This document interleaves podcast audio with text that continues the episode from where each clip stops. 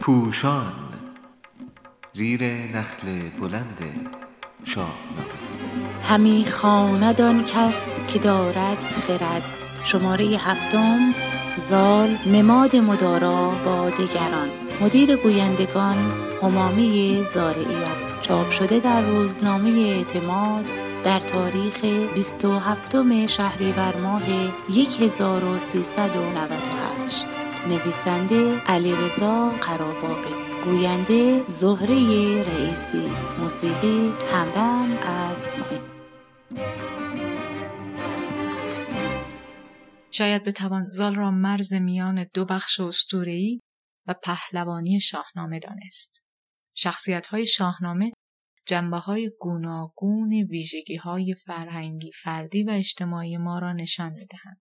ولی زال چیز دیگری است. بازاده شدن او از یک سو پهلوانان به جای پادشاهان اساتیری به میدان شاهنامه میآیند و سوی دیگر عشق در شاهکار فردوسی پدیدار می شود. ولی خردمند توس با داستان زال مفهوم ارزشمندتری را که در فرهنگ ایران زمین وجود دارد بیان می کند. همان مفهومی که امروز بیشتر در ترکیب واجه مانند رواداری، مدارا، دگر اندیشی و سبک زندگی به کار می‌بریم. ظاهر زال با نوزادان دیگر تفاوت دارد. از همین رو خبر زاده شدنش را یک هفته از پدر پنهان می کنند. شاید این یک هفته را فردوسی بزرگ آگاهانه می افزاید زیرا نوزادانی که با جانوران بزرگ می شوند به شرطی ممکن است به جامعه انسانی بازگردند که مدتی البته بسیار بیش از یک هفته در بین انسانها بزرگ شده باشند. ولی خردمند توس کم توجهی سام به بانوی پا به ماه و به ویژه نگرانی دیگران از واکنش پدر سالار را نشان می دهد. سرانجام کسی جرأت می کند و به سام خبر می دهد که نوزاد تندرست و زیبارویی دارد ولی از آهو همان کش سپید است. یعنی تنها عیبش آن است که موهایش سپید است.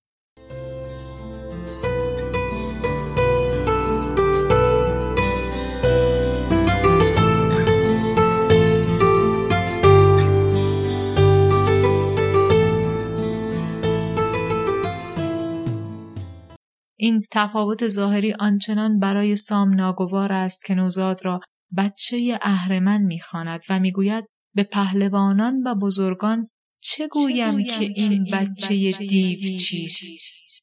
خوشکندیشی سام تا جایی است که نخست می‌خواهد خودش ترک دیار کند و می‌گوید از این زنگ بگذارم ایران زمین یعنی نابردباری و عدم تحمل او به اندازه است که اختلاف ظاهر را ننگ می‌داند. نوزاد را نه فرزند خود که فرزند دیو می‌خواند و حاضر است برای حفظ آبروی خود حتی به ایران هم پشت کند.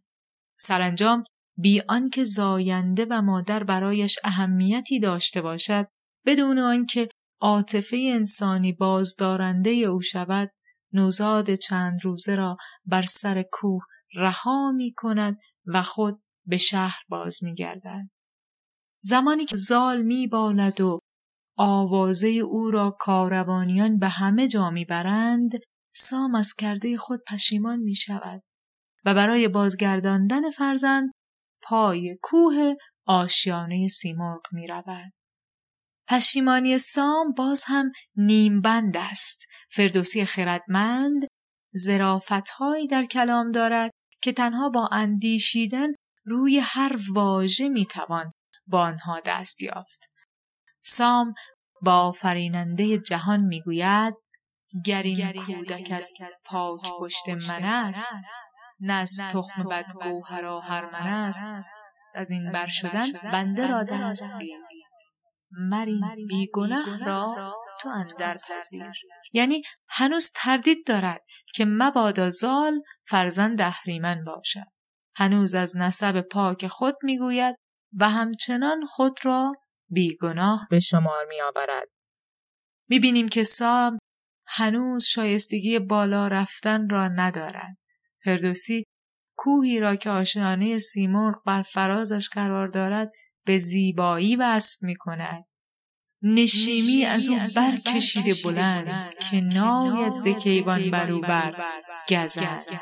حتی کیوان که دورترین فلک و نیز نحس اکبر است چه از نظر بلندی و چه از لحاظ نحس بودن نمی‌تواند به آشیان گزندی برساند و این چنین است که زال در امان مانده است.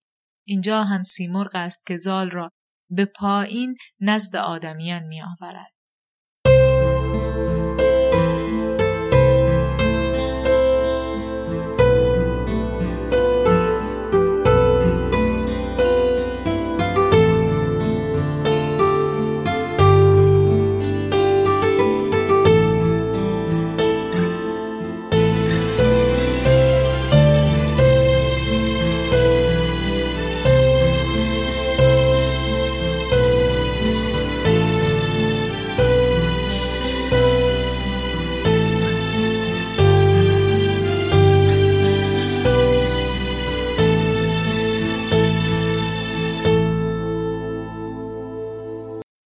سام و دیگر پهلوانان همراه با زال به دنیای انسانها باز میگردند.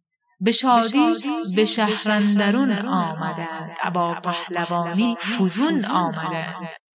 حکیم نکته پرداز همان تعبیری را به کار می‌برد که امروز گاهی در جلسه دفاع از پایان نامه دکترا به کار می رود و داوران و استادان برای مثال می‌گویند پنج دکتر وارد این سالن شدیم و شش دکتر خارج می شویم و به این گونه به دانشجو میفهمانند که دفاعش پذیرفته شده است.